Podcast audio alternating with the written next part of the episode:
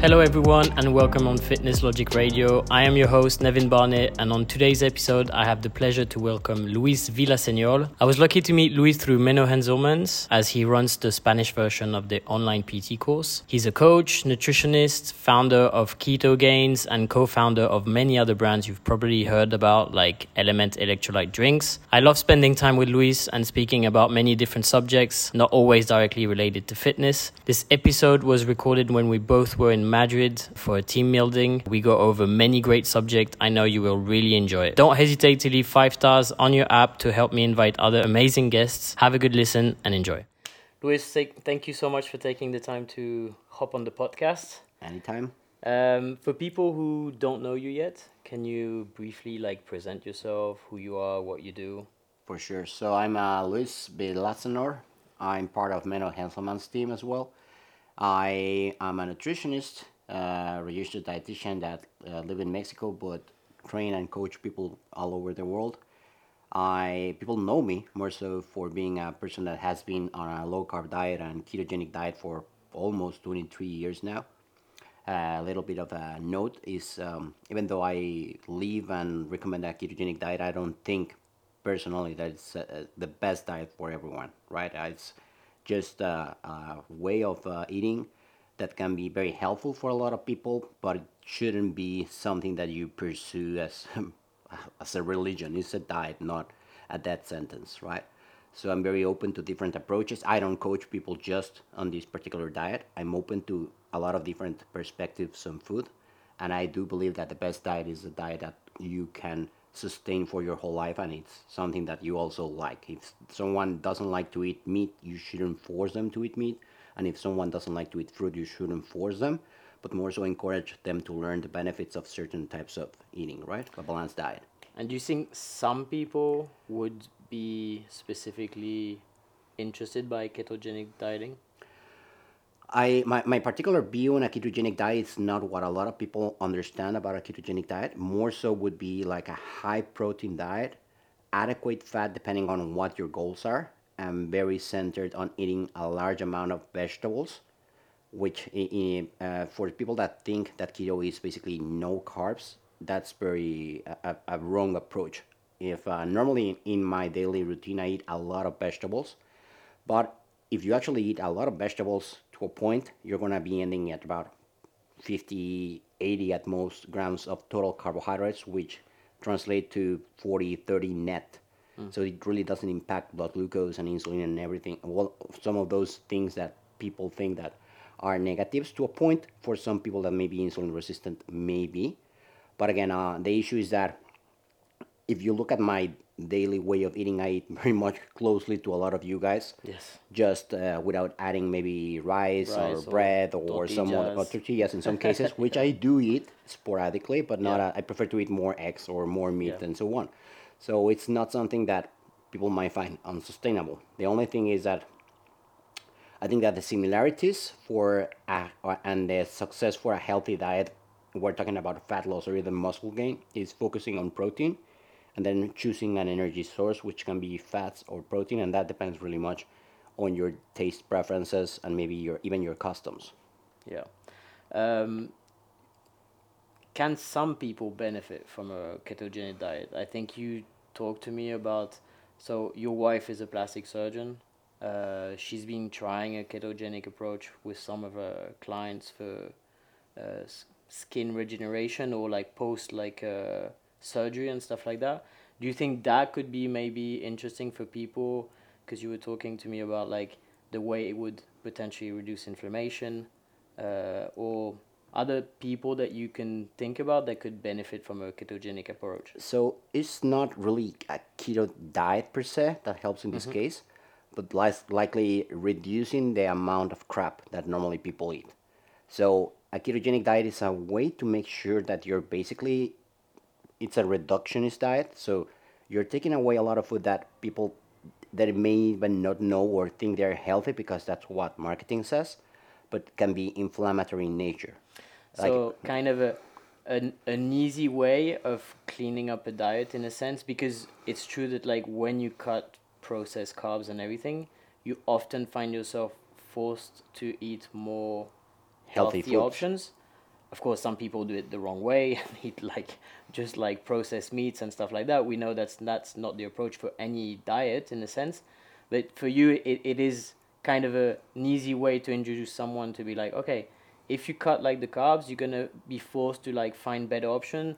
Often increase your protein intake, which is often a problem with general population, right? Mm-hmm. Especially the ones who want who have problems with satiety levels or uh, you know overeating or even you know like uh, losing weight in in general. in general yeah. Like uh, let's take it in two parts. First uh, with my wife and and her job. She has found uh, because of uh, some of the literature that i've shared with her and then she's done deeper digging than that a ketogenic diet or a low carb diet or an unprocessed diet by nature are anti-inflammatory. So if we're talking about surgery surgery per se will cause uh, irritation and inflammation because of the process of surgery. So by Yeah, reduction reducing the, the inflammation and making it focalized you're helping the body choose exactly what it needs to focus on. It, it, it's like i tend to explain this like imagine that you are the mayor of a city and you only have two uh, firemen or fire stations but you have like 20 different buildings that are on fire. You cannot like help all of them at the same time whether if you have two fire stations but only have one fire you can direct both fire stations to, to turn that fire off better and it will recover faster and everything will be better. So what she does and based on some experiments with her clients, not experiments like crazy experiments, but she suggests dropping sugar, dropping uh, or stopping eating bread for a while before the surgery and after, and she has before and after photos of before she start, started this protocol and after, and also now that her results they have um, better uh, recovery, better scar tissue, rec- uh, etc. In, in most That's cases, super right? interesting. But also even like even if it's only at this point anecdotal, it's Yes. still like interesting to see that in practice potentially it would make a difference in the recovery of exactly. someone. Yeah. And the, the other factor is that indeed, um, I've been uh, reading some literature and actual uh, anecdotes, and that also, well, what people actually report, I see. I think that in your case would be fairly similar. That people, especially females, tend to eat, eat a very low amount of protein, like uh, the recommended amount, or yes, something like that for because uh, from the World Health Organization is about I think uh, 80 grams or 70 grams for females. And that's not even enough uh, if we actually look at the bodily needs, especially if you are going to be training to recover or if you are needing menopause and etc. Right? And in time, what happens, as you know, is sarcopenia. The body starts to, in a way, eat itself because it needs amino acids. And people just naturally think that protein is for muscles. And the reality is that protein is basically needed for every, almost every single uh, function of our body, right? And there's a new theory, well, not theory, it's like a, yeah, let's call it a theory that I've read that one of the causes why women start to have a body decomposition when they hit menopause is because they start to eat less protein. Their body actually wants more because of the this process that is occurring and readjusting of hormones. So it drives a lot of hunger because the body really cannot tell you what it's hungry for. It can, I, if I recall correctly, there are just um, mechanisms for hunger for well for thirst, then for uh, sodium deficiency, like it makes you more thirsty, but it's not just water, and uh, protein. The you know the protein leverage hypothesis, right?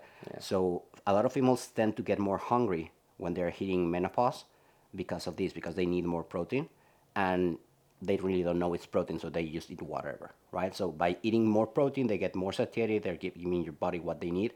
Also, they regain some of the muscle they may have lost, and this is in line with some of the research, recent research, and Menno has even made a post about this. That as we age, we start to get fatter in a way, not because we are aging, but rather because we become more inactive and we lose muscle mass. And so me- metabolism slows down, not because of the age, but because of the disuse and the loss of muscle mass.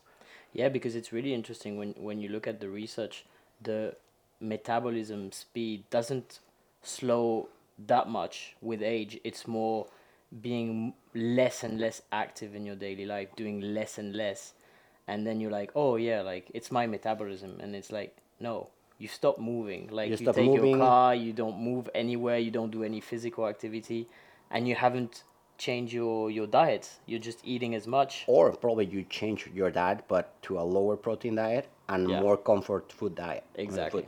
Yeah.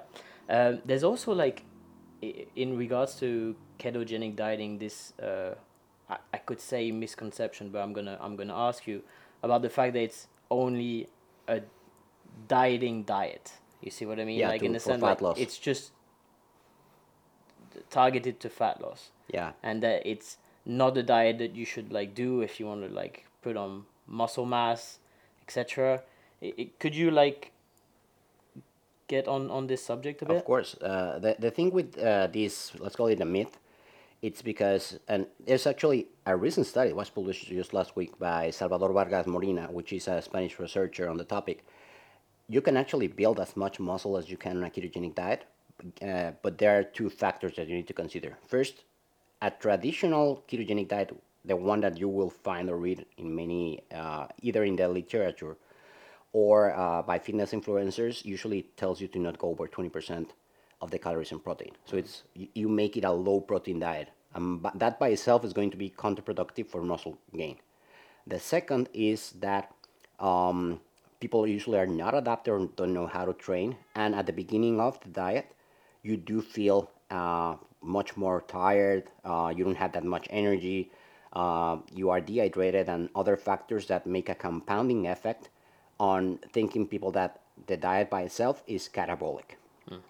And if you come from a bodybuilding background or from a background of nutrition that knows the importance of carbs, it sort of becomes a self fulfilling prophecy in the sense that they tell you you're going to be weaker in a ketogenic diet. You start the diet, you feel weaker, of course. Uh, you were benching 300 pounds, and now you're going to be benching 150. Yes, to a point, but this is likely going to be momentary, and you can overtake this if you do two things. If you don't follow the low protein approach, and second, if you give your body enough time to adapt while at the same time eating enough protein, getting probably adequate calories, and hydrating properly, which is uh, what, what we have talked about uh, getting adequate sodium and potassium, but mostly sodium. Yeah, that's something like uh, you should talk about a bit because I think people don't realize and don't really understand why uh, uh, the liver gets rid of more sodium like uh, during uh, ketosis, and that you have to pay attention to that and maybe uh, hydrate, but hydrate properly. I mean, like with electrolytes and sodium, a bit more than like if you would have like a normal diet with carbs. Yeah, like uh, what happens, like one of the reasons why keto is so popular for fat loss, and also going back to why people think you lose muscle with keto is because uh, the body stores glycogen in our muscles and our liver, and glycogen is basically stored carbohydrates. It's the way our body stores them. So when you start a ketogenic diet, at first, uh, your body says, "Hey, give me give me those carbs. I need more energy because it's used to using glucose as energy." Let's say that after a few days, which you're not giving the body uh, those carbs, what happens is the body starts to use your own uh, carb stores, those uh, the glycogen, as it gets depleted to a point, and of course also the liver first, and then the muscles when you're doing exercise.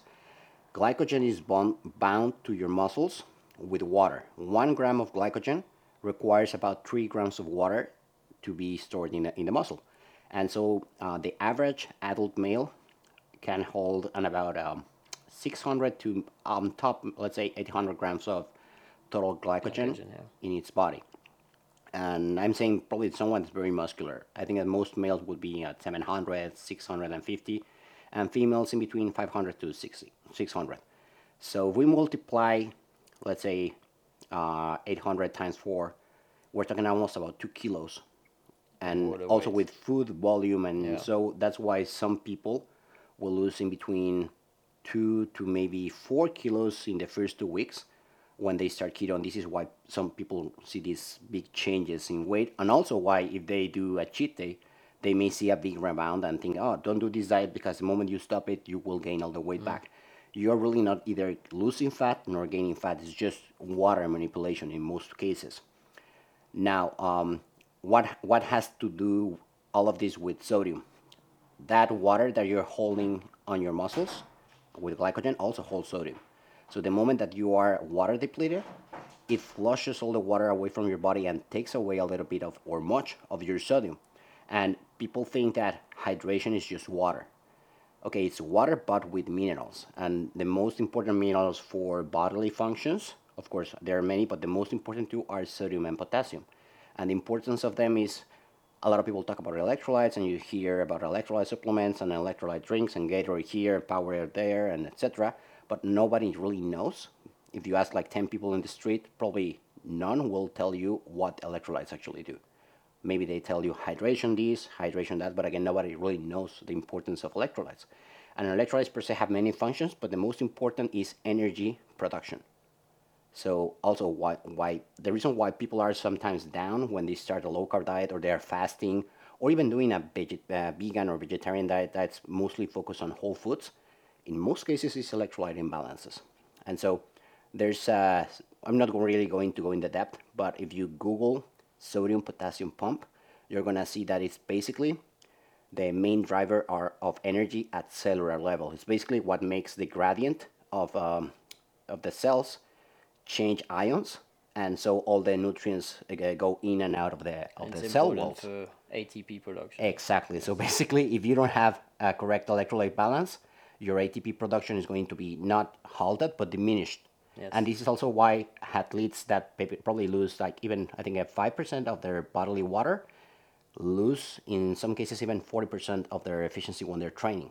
Just a little bit of a, uh reduction of water makes a big deal on how um, you're going to perform. And this is for athletes. Now imagine what happens on the daily life of most people. You feel tired and lethargic, and you think you need sugar. It's not sugar. In most cases, you probably need a little bit of salt. Okay. Okay. So um, in that regards, like uh, you have been working with a, a brand called LMNT, right? That provides actually like a a, salt solution with sodium, potassium, magnesium, Magnesium. right? Uh, and it, for someone who's on a ketogenic diet, uh, what would you be? What would be your recommendation to be kind of safe in that regards? Like, So usually for most people, they you, you tend to say don't worry about sodium intake and electrolytes, etc. When they're doing a let's say a more organic or whole food diet. Well, even the contrary, I would say, uh, in France at least, a lot of people are like, be careful of your sodium consumption. Exactly. And it's a bit problematic in the regards that, like, we're speaking about a population that usually eats pretty well, uh, doesn't eat so many transformed foods, uh, and and do a lot of like uh, physical activity, sports, bodybuilding, etc.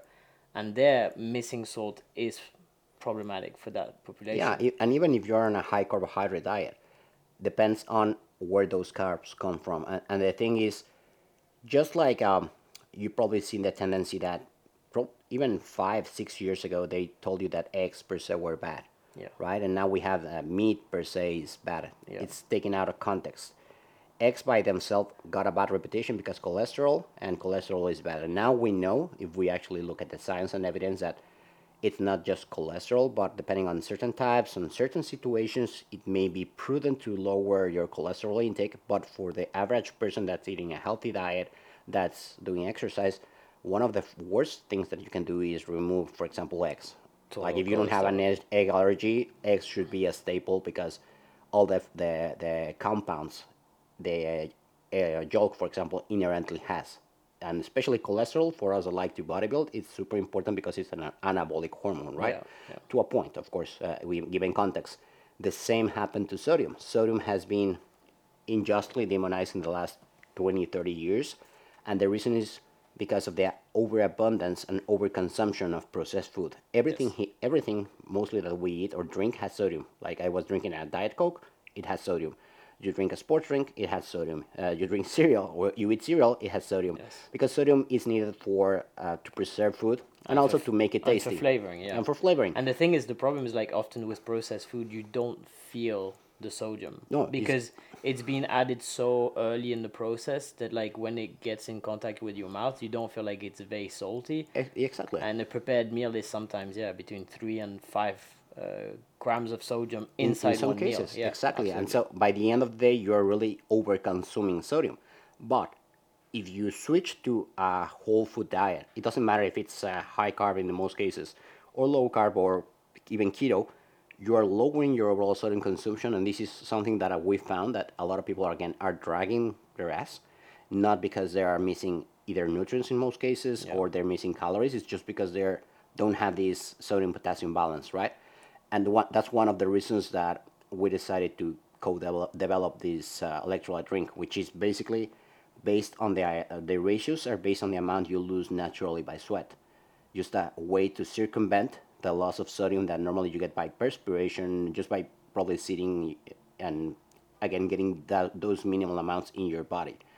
And um, another important thing here uh, regarding the, the recommendation. and of- it great it gives great pumps i It does give usually take pumps. LMNT like just before my training uh, training uh, like uh, good i feel like uh, hydrated i have great pumps yeah, totally. good well, it's uh, it was an old bodybuilding trick. Yeah. Before you know, you, we had Yeah, like twenty different supplements there, to yeah, use. The, sure. the classic thing bodybuildings body bodybuilders of uh, the old the golden era, what they use a lot of them were having a salt shot before training. yeah yeah And that's enough. Like if you feel like you are a little bit lumpy or not getting enough uh, vascularity, have a little bit of a salt, or probably what I would when I say a little, probably a teaspoon of salt with a little bit of sparkling water before training, and see how the, pumps you get. Yeah, yeah, absolutely.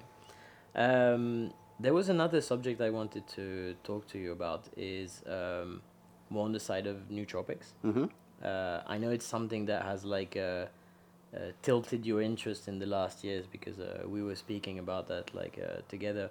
Um, how do you think that the nootropic market could impact like general population? What what would be uh, some interesting effects of it? Like uh, how how would you see the positive things? Because we have you know we have this myth of uh, you know following like uh, films like Limitless where we have like that wonder drug that makes you superhuman and everything and a lot of people like to think about nootropics as kind of you know the, these these super drugs that maybe you so much more productive and everything and and we know that again something about context like you Yeah. don't you don't you don't go from like a absolutely non-productive person to like a super hero of productivity in one day just because like uh, you pop like a nootropic but i would like to have your your your your, vision uh, uh, of that and how it could be like implemented in a healthy way for, for people and how it could help Yeah. maybe That's uh, funny because I recently had a talk in South America for entrepreneurs regarding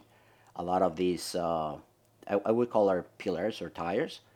And the thing about productivity from a health perspective is nootropics and any substance or pill should be like, let's say, step number three or four. Yeah. After several habits, it's like, it's not you take a like you take a pill and everything's going to work. Probably there are some pills that will improve whatever you have right now. and I think that's very important to to point out because I know you uh, are in communication with a lot of entrepreneurs. I do too, and I have kind of two different. I mean, not like groups, but I see people who sometimes use nootropic, and you can see that it's in a healthy way. But I'm sure you also know some people that abuse everything like available, and you know, like taking uh, modafinil, caffeine, like straight in the morning every single day because they're not getting enough sleep. They have high stress and everything, and that's something a bit dangerous in a sense because on the long term is not something that is going to be a No, positive are, outcome. Of course, some of these substances that can be highly addictive, or in like in the short term they give you great results, but over the long term, you don't know what's going to happen. Like you, you have right, uh, like incredible laser focus right now, but then you cannot work or function without them. Yes. So you become dependent, right? And so what I found with my clients in this case, especially those that want to focus on productivity, is what I do first before recommending any substance is reviewing their lifestyle. Mm. And then their their diet, or what I call three pillars. Which So is, working on the base of the pyramid, the most important first. for me are three pillars: nutrition.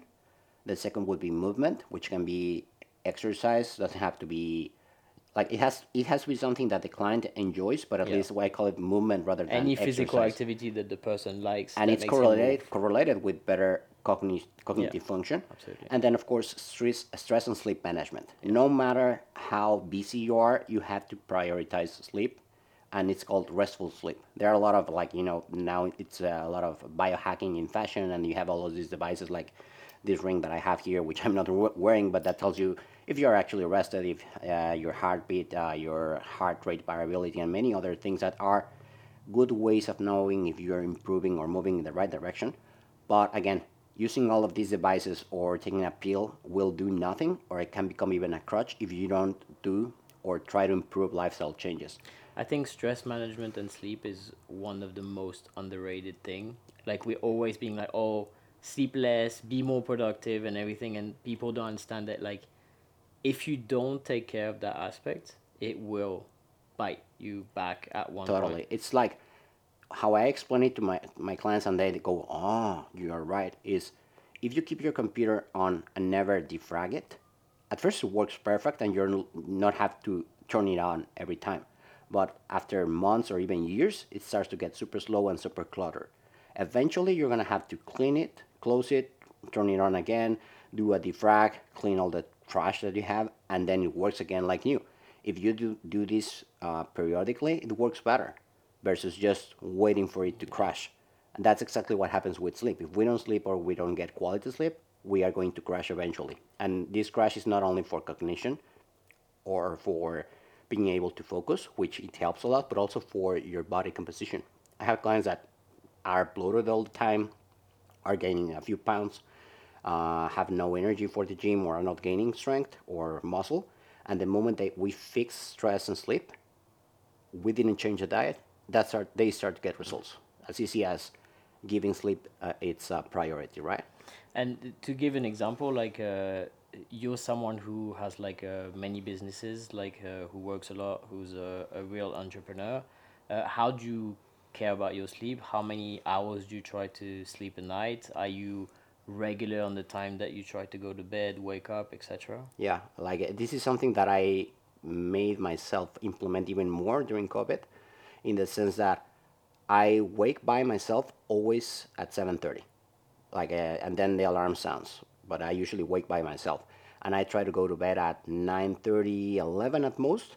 But I prepare myself like if you send me a mail after usually after nine, I won't respond because my computer is locked. My cell phone won't give, make any noise, etc. So I have these like alarms which you can now set on your phone or electronic devices to not get calls or whatever from certain people unless it's an emergency. So I so, try to disconnect in that regard. So do you have a little routine at night when you shut down like uh, your electronics and everything? Do you do something else like just take care of yourself or? I, I do, for example, wear blue light blocking glasses. Yeah. I have like uh, those nightshades that I don't allow uh, sunlight. any sunlight. There's no TV in my room. I don't allow it just because to get distracted.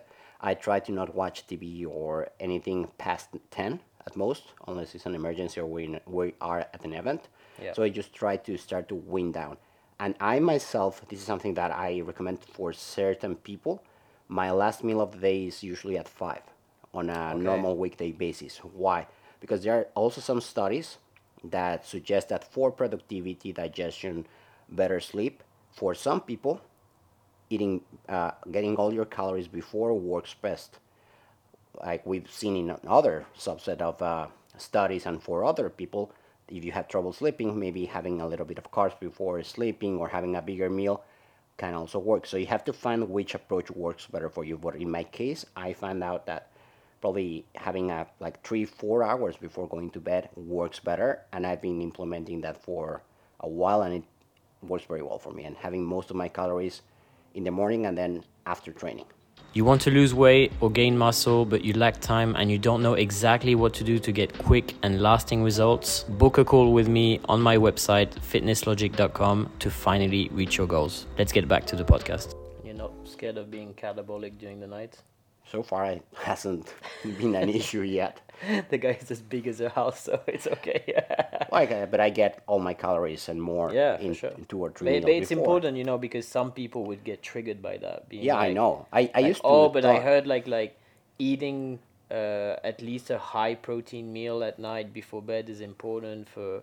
Uh, muscle protein synthesis like uh, during the night and everything and it's true to a certain extent but if that meal is gonna disrupt your sleep quality or like not being able to fall asleep and everything, then something has to has to be adapted yeah, to totally.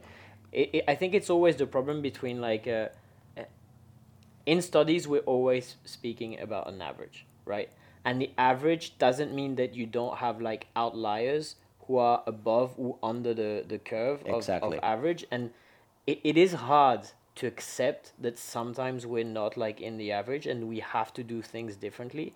But I push more and more people, so it, it so- it sounds a bit hippie sometimes to say that, but sometimes, sometimes, you know what's best for you because you know how better you feel by implementing different or strategies. experimenting like um, just for perspective i come from a traditional bodybuilding background where i used to eat every three hours and get neurotic if i didn't have a shake and so on and so forth right and then i changed to fasting which is sort of what i do right now and for example for productivity it's much better to for me to only have two meals a day plus a shake because i wake up i have a coffee maybe i have a shake maybe not i have a meal if I if it's not a big meal, I can concentrate and do lots of work. Whereas if I have a very big meal, I often feel heavy and want to sleep. Right. So if I want to work, a lighter meal, but within my macros and calories, I'm very productive. I can go train with good energy, etc. Then I come back, I eat a lot. I still have like that mental energy to work, and then I finish all the tasks that I have later on during the day. Like just assuming this is also what I'm uh, explaining about productivity and fasting per se is like a hack that some people may use, which is very much in fashion right now. If you see a lot of people in Silicon Valley or a lot of people that are into crypto businesses and so on that need a lot of mental energy, fasting per se has the, the benefit, along with a ketogenic diet, are very similar. That because you're not in a high glycolytic state, your body, your brain mostly is not relying on glucose, which for some people, I'm not saying for everyone, can make you feel drowsy and tired. The, those ketones or that absence of glucose makes you be very zoned, which has a evolutionary explanation, which I'm not going to go into the details, but it makes you la- laser focused. And that, along with maybe caffeine or nicotine or other stuff that we can talk about, can help you stay concentrated. And maybe if you are some one of those people that tend to do one thing and then get distracted and never finishes or are like procrastinating. In my case, which I tended to be like that, I got distracted and never did anything. Helps me to focus, do hundreds of mails or give all my uh, client responses, do videos or things like that, and or even train very rapidly and focused, and then go on to the next task. And uh, so we kind of uh, went The on other yeah. routes and everything. You were speaking about the pillars that you implement with your clients, you know, like uh, the nutrition, the movement, exercising, and uh, stress management and sleep. Uh, so can you come back to that and Yeah. like uh, tell me like then uh, like on the conversation about nootropics how how you would see stuff? Of course. So first, uh, let's say let's talk briefly about the three pillars, and then the fourth pillar, which would be supplements. So nutrition. You implement the diet and revise what's what the client is currently doing. Usually, what you see is lots of uh, misguided ideas about nutrition, like we were saying, maybe low protein or the ad- inadequate uh, inadequate type of protein in some cases. They think that this is protein. No, well, this maybe has protein, but it's not good quality source of protein. They may be missing some key nutrients, like for example, we were talking about eggs. Um, people, for whatever reason, may avoid eggs, and okay, maybe you need to take uh, egg yolks because of choline. Choline is uh, derivative of bi- uh, vitamin B that it's super important, for example, for brain function. So a lot of people that have, for example, brain fog, if you look at uh, or have them do a blood test, they may, may be deficient on choline, for example. So I revise their diet so that it's optimal or certain things that would be choline, uh, probably eating uh, cold water fish because of the omega 3 ratio, or similar things that can have that. Um, vitamin D, magnesium, zinc. A lot of these vitamins, you mostly all of them, you can get from food in any diet if you if you balance it right. And these are the key nutrients in my experience that help with cognition and etc. Right? Then How's the vitamin D like uh, levels in Mexico? Is it pretty good because there's a lot of sun or people think that people Mexico like, is super sunny and yeah. that we all get. And what we find is, even if you live in Cancun, if you're someone that actually lives in the city, maybe even work in tourism, if you are, you can live in, in at the beach, but if you're always working on a desk, you're gonna be deficient on vitamin D. And this is, it's a myth that everybody has enough vitamin D. Actually, what I've seen with a lot of clients, even living in Ecuador or places like that, where they supposedly were to get a lot of sun, is because they work, uh, you know, in a building all day. Nobody really goes in the suns Yeah. for hours Yeah. right? And they're deficient. Like you were always, uh, you were asking about my tan and so on. It's Yes. because in the morning, I usually take my dogs for a walk for 15 minutes and stay stay with the, with them while they play. That's where I get my sun, and I do that for at least two times per day. But outside of that, I'm someone that wouldn't get like sun anywhere, and I So- still supplement with vitamin D. Okay, so you do that like uh, as part of your routine, right? You, Exactly. So what do you do actually? You wake up around seven thirty. Yeah, like training. like I know you- my, my routine. yeah. I wake up uh, normally at seven seven thirty.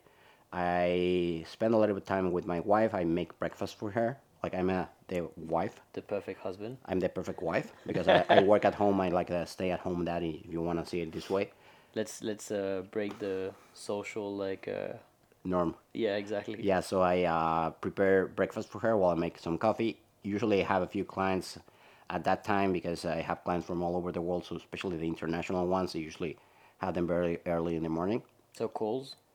Huh? Calls with them. Yeah, Yeah. calls or videos depending on what type of client they are. Okay. And then uh, um, usually while my wife gets ready, she goes to work at eight or maybe nine, and we I, I walk the dogs in the morning for a while. Then I come back, finish uh, jobs or calls or whatever calls I have with clients or other stuff. In between that time, I may have like a first meal, which is uh, usually three or four eggs with some vegetables and some extra meat, chicken, fish, etc. I prepare to go to the gym. I usually go at 12 because it's when you have less, the least best. amount of people. Same as me. Exactly. and I train for about an hour, an hour and a half, depending. Come back, have a big meal, and continue with work up until six, seven, depending. I may have more calls or more things to do over the, the day, but that's basically it. Rinse and repeat, and then I So try you not to. usually three times per day. I have probably a shake depending in the morning or before training, and let's say two big meals on average. Okay. But that's like in norm like on weekdays. If I have an event with my wife or a dinner party or with friends or on the over the week uh, the weekend, I break it up a little bit because I, we usually go for dinner someplace else or meet friends. So even though I normally eat two times and every in the morning, I'm flexible. I'm not one of those people that "Oh, I'm on a diet. I won't go out. Like I really not that close minded. Interesting, interesting.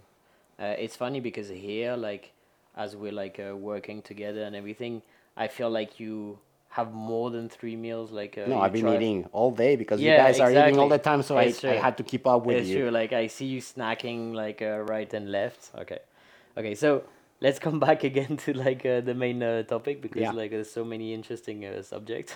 I know. um, so the nootropics. Okay, so uh, we're talking about the pillars. So then, Yeah. okay, it's uh, first health. We already covered that. Well, Yeah. uh, diet. Then movement can be something that the client enjoys, but usually can be walking.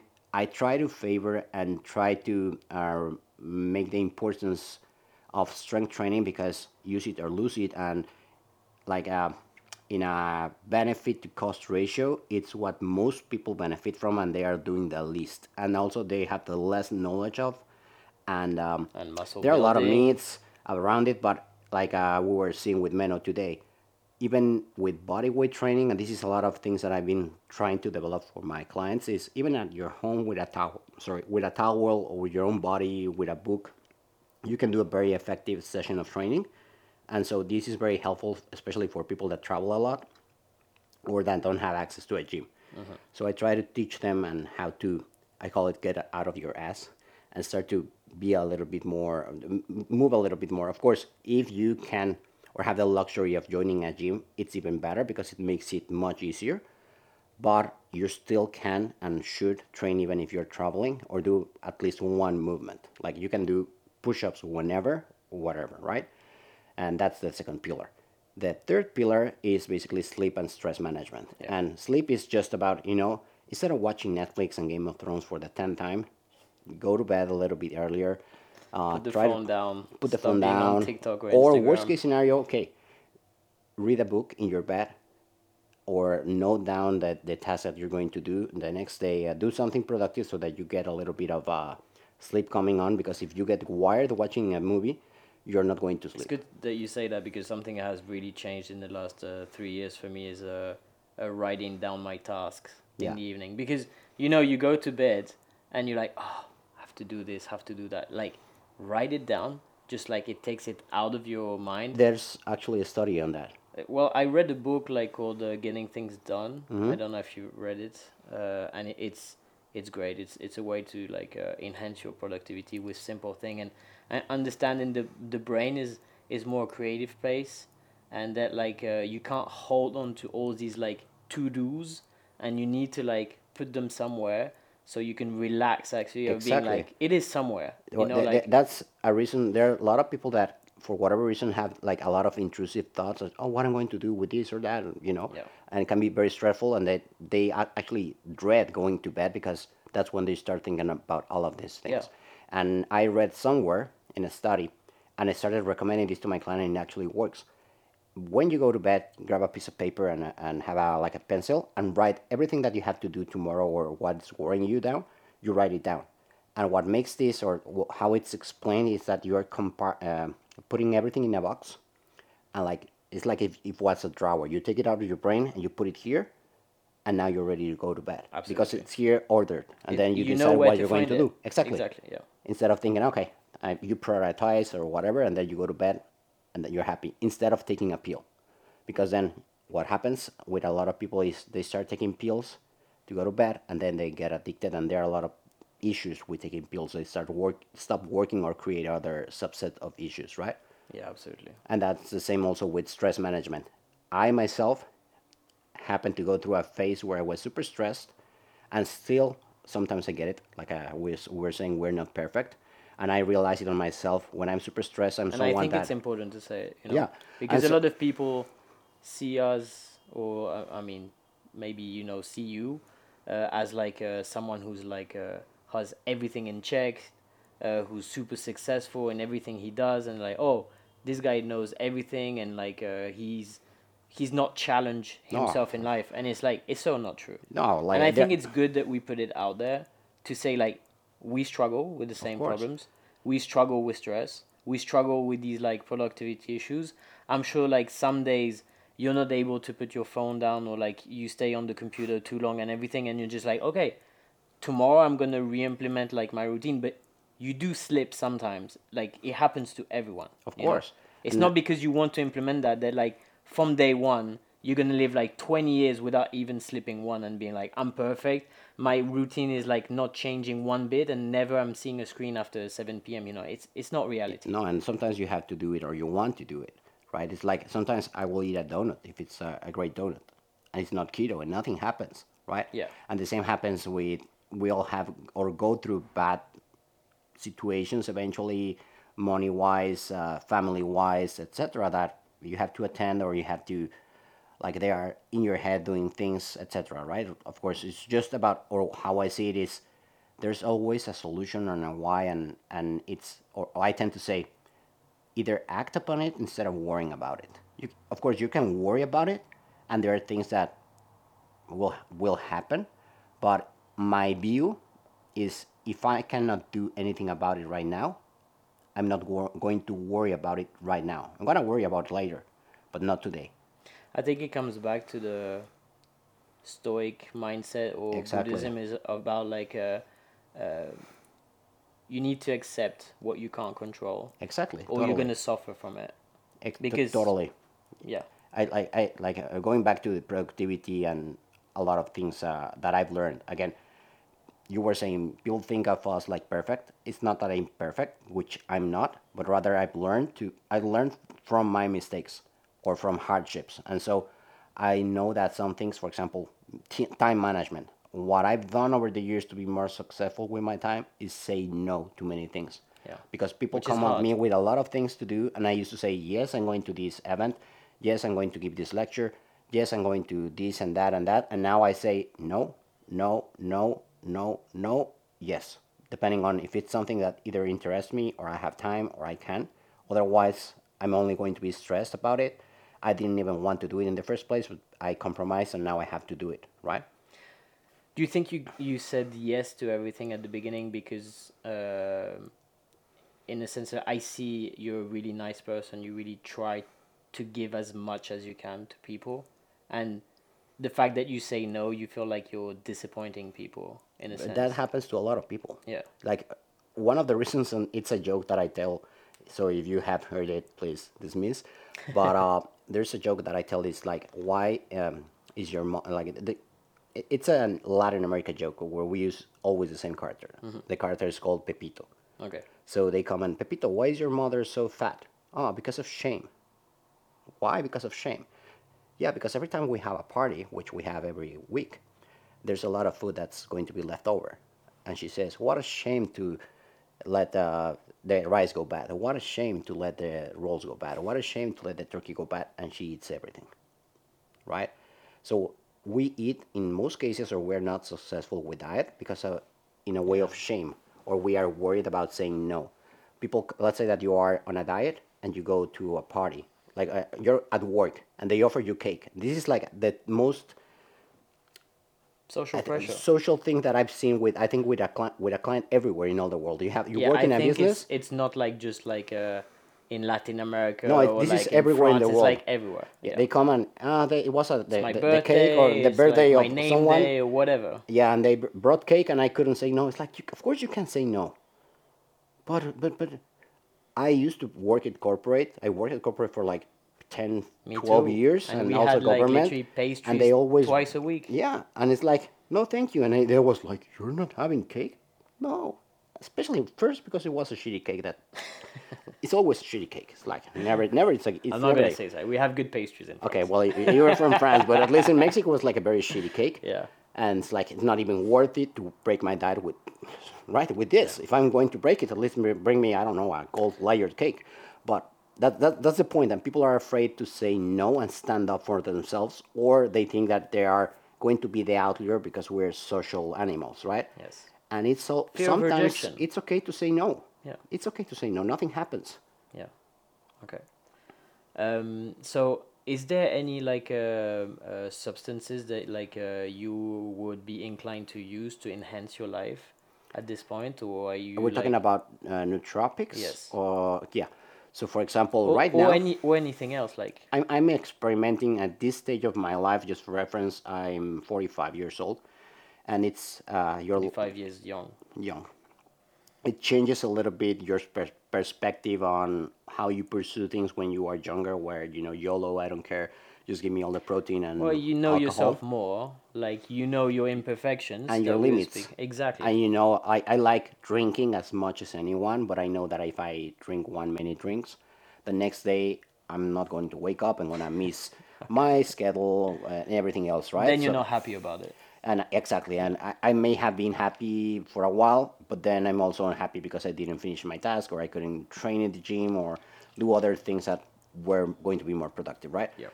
And again, I'm not saying don't drink. Again, I like uh, wine as much as my f- French friends, but um, I think it has to be done with on on very special occasions and so on. So one of the few things that I've tried recently in regards to that is uh, I've dabbled with mushrooms, not the magic mushrooms, but there are some subset of adaptogenic mushrooms that work very well for uh, focus. One of them is lion's mane. Oh yeah. Works very well along with cacao and coffee in the morning. So if you if you don't have an issue with caffeine or coffee per se, there are some supplements that now come pre-mixed, or you can I see a lot, lot of people using lion's mane with ashwagandha actually. Yeah, you can use uh, ashwagandha. I wouldn't suggest just like that to anybody because ashwagandha is uh, an anxiolytic that Yeah. can either amp you up or lower you down. So it really depends on where in the spectrum you are. So I, I say try it. Nothing bad happens, but I'd rather just dabble for focus. So you would you would supplement with lion's mane in the morning? I actually do that right now. I use a mix of uh, lion's mane with caffeine, um, choline as well, Okay. and uh, MCT oil. Okay. MCT oil because of the n- not because I'm at doing a ketogenic diet, but if you supplement with MCT oil and caffeine and you are in a low insulinic state, it increases uh, ketone productions. And ketones indeed work as a nootropic for the brain. It gives you a little bit more focus and cognition. Then lion's mane also increases cognition and choline as well. So it's like a stack that helps you in the morning stay super laser focused. And I used to not be like a. Sometimes you don't know if these things actually work. And how I saw they actually work is if you overdose on something and you feel the effect, it's like okay, it, it does work or it's Yeah. doing something. Yeah. And I've had like triple dose of ashwagandha, sorry, ashwagandha of uh, lion's mane, uh, just because I wanted an extra coffee, and I started to get a headache. I never get headaches, so it's no. I, I know that okay, I passed the the actual dosage. It's interesting. Uh, I've stopped consuming caffeine for the last uh, year, nearly two, uh, because uh, I started really reacting back to caffeine in terms of like uh, anxiety, uh, uh, stress, and everything. Uh, and I'm much better now. Um, you've never had issues with the caffeine? Do you consume a lot daily? Here's a, a funny fact. Uh, we were talking about genetics the other day, right? Yes. So, given my DNA profile, I'm someone that metabolizes very slowly caffeine. Yeah. supposedly. So in my uh, my brothers, if they drink one cup of strong coffee, they are all jittery and nervous and anxious. But what happened to me is that I started using caffeine at a very young age, let's say 16, 17, when I was uh, started to join college.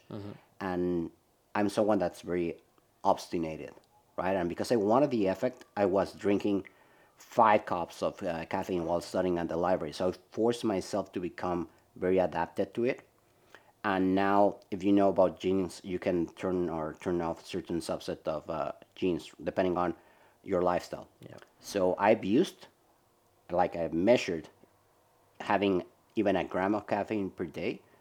And yeah probably wired or sweating a little bit more but nothing really affects me negatively. Now i don't consume that much coffee if like if i go on a on a average basis. I have two coffees in the morning like in when i say in the morning it's like a big uh, like a mug but it doesn't have that much coffee it's just a lot of water and probably one uh, spoonful of, of, uh, Okay. of soluble coffee for example Instant. Uh, yeah. Okay. And then I have another one, uh, probably two hours or three hours later. And then after, for the rest of the day, I don't have anything that has caffeine. Or maybe if I'm very tired and want to train, I may try one of those in fashion uh, wor- Energy drink- pre-workouts or energy drinks that may have, let's say, on average 300 grams of caffeine. Okay. Yeah. So let's say that at most, maybe I'm 400, 450 on average. And on week- weekdays, I may only have one coffee and not have the pre-workout. Okay. Okay. Interesting. Is there any uh, other supplement that uh, you you you For cognition, for I, yeah, there are a lot. Like uh, we were talking also about modafinil and any of their derivatives. Yeah. Usually, when I'm like, I let's say I went to a party or for whatever reason I slept at 3 a.m. because whatever, and I know that I have to be very productive the next day, I will take one pill of modafinil or Okay. similar, because what modafinil does is makes uh, sleep uh, hindrance go away. Yes. So you don't feel. you don't feel like you need to sleep. So I only take it and very sporadically. For example, I have, I bought a stack of let's say 20 pills, and I've had it for four years, because I try. I'm someone that I'm very addictive, so I'm, I try to be very careful with what I use or what I, I don't use because I'm afraid of what can happen. Right? I've also tried Phenibut, for example, Oh yeah. and it also works very well, but. I've read that there, some people just get hooked on it, Yeah. and also there's uh, Withdrawal are really hard. and I know that there's a calm down like hell, Yeah. so I'm also very worried. I haven't had any issues when I had it, but I also had it like probably six times in my life. Yeah. Right? Yeah. I've Um, never tried Phenibut.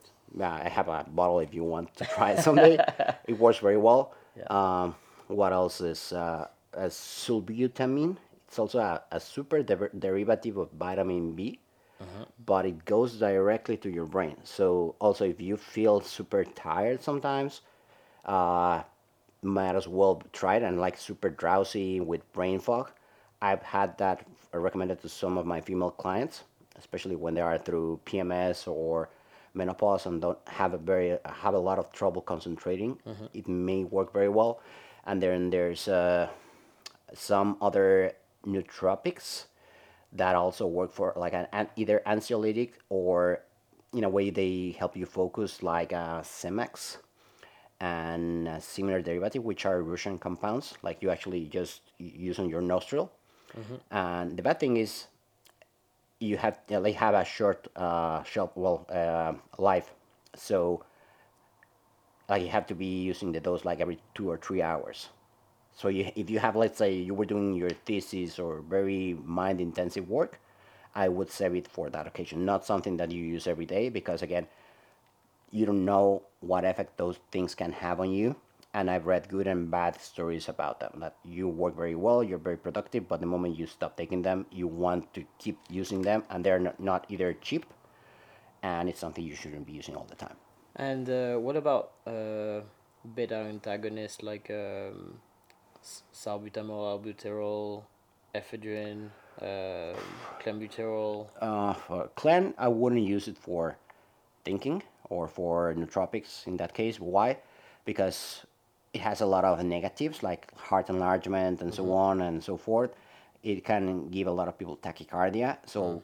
for me, that would be out of the question. If you want to do it for bodybuilding purposes or fat loss, that's another story. Yeah, Albuterol, that's very safe, contrary to pop- popular belief. yeah, I would recommend it if you want to be super focused or need energy. It's like a milder version of Clen uh, without the side effects, as far as I know. The issue is that you're not going to get it anywhere. I used to be It's- able to get it very easily in Mexico in a pharmacy. For whatever reason, you can only get now the uh, in- Inhalator. version, which is super diluted and it's not worth it. You you need uh, the four milligram. well, it's good pill. if you have asthma, but like uh, If you have asthma, it works very well. But Yeah. if you want it for cognition or any other Yeah, yeah. purpose, it's very hard to actually get legit The one. other one which is hard is ephedrine. Like I, I wish it was like more readily available, like uh, Canada, which Yeah. is over the counter. I bought a few years ago. I had a friend send me like a thousand pills From Canada. from Canada inside a magazine. Yeah, no, what he did was Oh, uh, nice. I asked him to buy a magazine, cut it inside, and put it inside. he sent it, and I still have them because for me it was like ah I, am gonna use uh, the famous ECA stack for it, like Yeah. and yeah, and, and I like treasured it, and I have like half the, the the bottles, and I haven't never used them. Yeah. Because like I want to use them when it's necessary. Yeah, yeah. And yeah, I'm afraid they're gonna. Yeah, I, I, I- would like to try ephedrine for the uh, the improved breathing because I have problems Ah. with my nose, you know, and having like a more like round rib cage while I'm lifting, it's uh, If it's you wanna try but- something like that, and you're not like your heart is in good condition, and you don't have any issues like uh, probably like caffeine. Something that you can try is uh, you remember that Jack 3D pre workout Yeah, yeah, that they yeah. had MDMA. yes, There are still some Oh, yeah. underground supplements That you can that buy, you can yeah, get, sure. especially here in Poland, that are called uh, like. You, is it okay if I say the Yeah, brand? yeah, for sure. I think it's called uh, Dark Labs, and it's in Poland. Oh, I've so they have one them. supplement called Crack that I I, I got. That's the name, right? It's called Crack, and I got a hold of it. Damn it! I tried one scoop of that thing. Has like 350 grams or 400 grams of caffeine. Has like 250 grams of MDMA or That's whatever. crazy. It's like freaking. It's, it, it started making me sweat, like I cold just- sweat. I had a pre workout from the UK, which was called MV Pre uh, 2.0, something like that. And I don't know, there, there was no substance declared that seemed like uh, dodgy or like uh, like with cognitive effect, but I would take it and literally I would have like tunnel vision in my workout, being Wow. like as if my workout was my sole purpose on, in life, you know? Wow. And that was not bad, but I was like, okay, I'm gonna be careful with this because I don't know what's inside.